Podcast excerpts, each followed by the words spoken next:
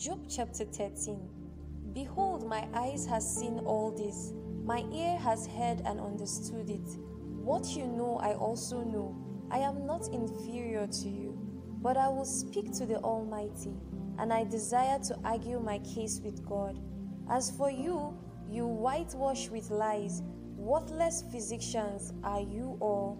Oh, that you would keep quiet, and it will be your wisdom. Hear now my argument and listen to the pleadings of my lips. Will you speak falsely for God and speak deceitfully for Him? Will you show partiality toward Him? Will you plead the case for God? Will it be well with you when He searches you out? Or can you deceive Him as one deceives a man? He will surely rebuke you. If in secret you show partiality, will not His majesty terrify you and the dread of Him fall upon you? Your maxims are proverbs of ashes, your defenses are defenses of clay.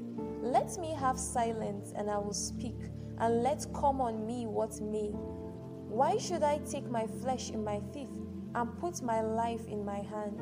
Though he slay me, I will hope in him. Yet I will argue my ways to his face. This will be my salvation, that the godless shall not come before him. Keep listening to my words, and let my declaration be in your ears. Behold, I have prepared my case. I know that I shall be in the right. Who is where who will contend with me? Who, for then I will be silent and die.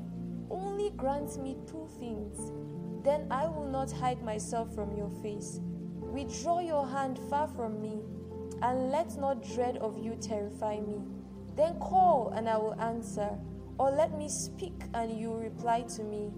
How many are my iniquities and my sins? Make me know my transgression and my sin. Why do you hide your face and count me as your enemy? Will you frighten a driven leaf and pursue dry chaff? For you write bitter things against me, and make me inherit the iniquities of my youth. You put my feet in the stocks and watch all my path. You set a limit for the soles of my feet. Man wastes away like a rotting thing, like a garment that is moth eaten.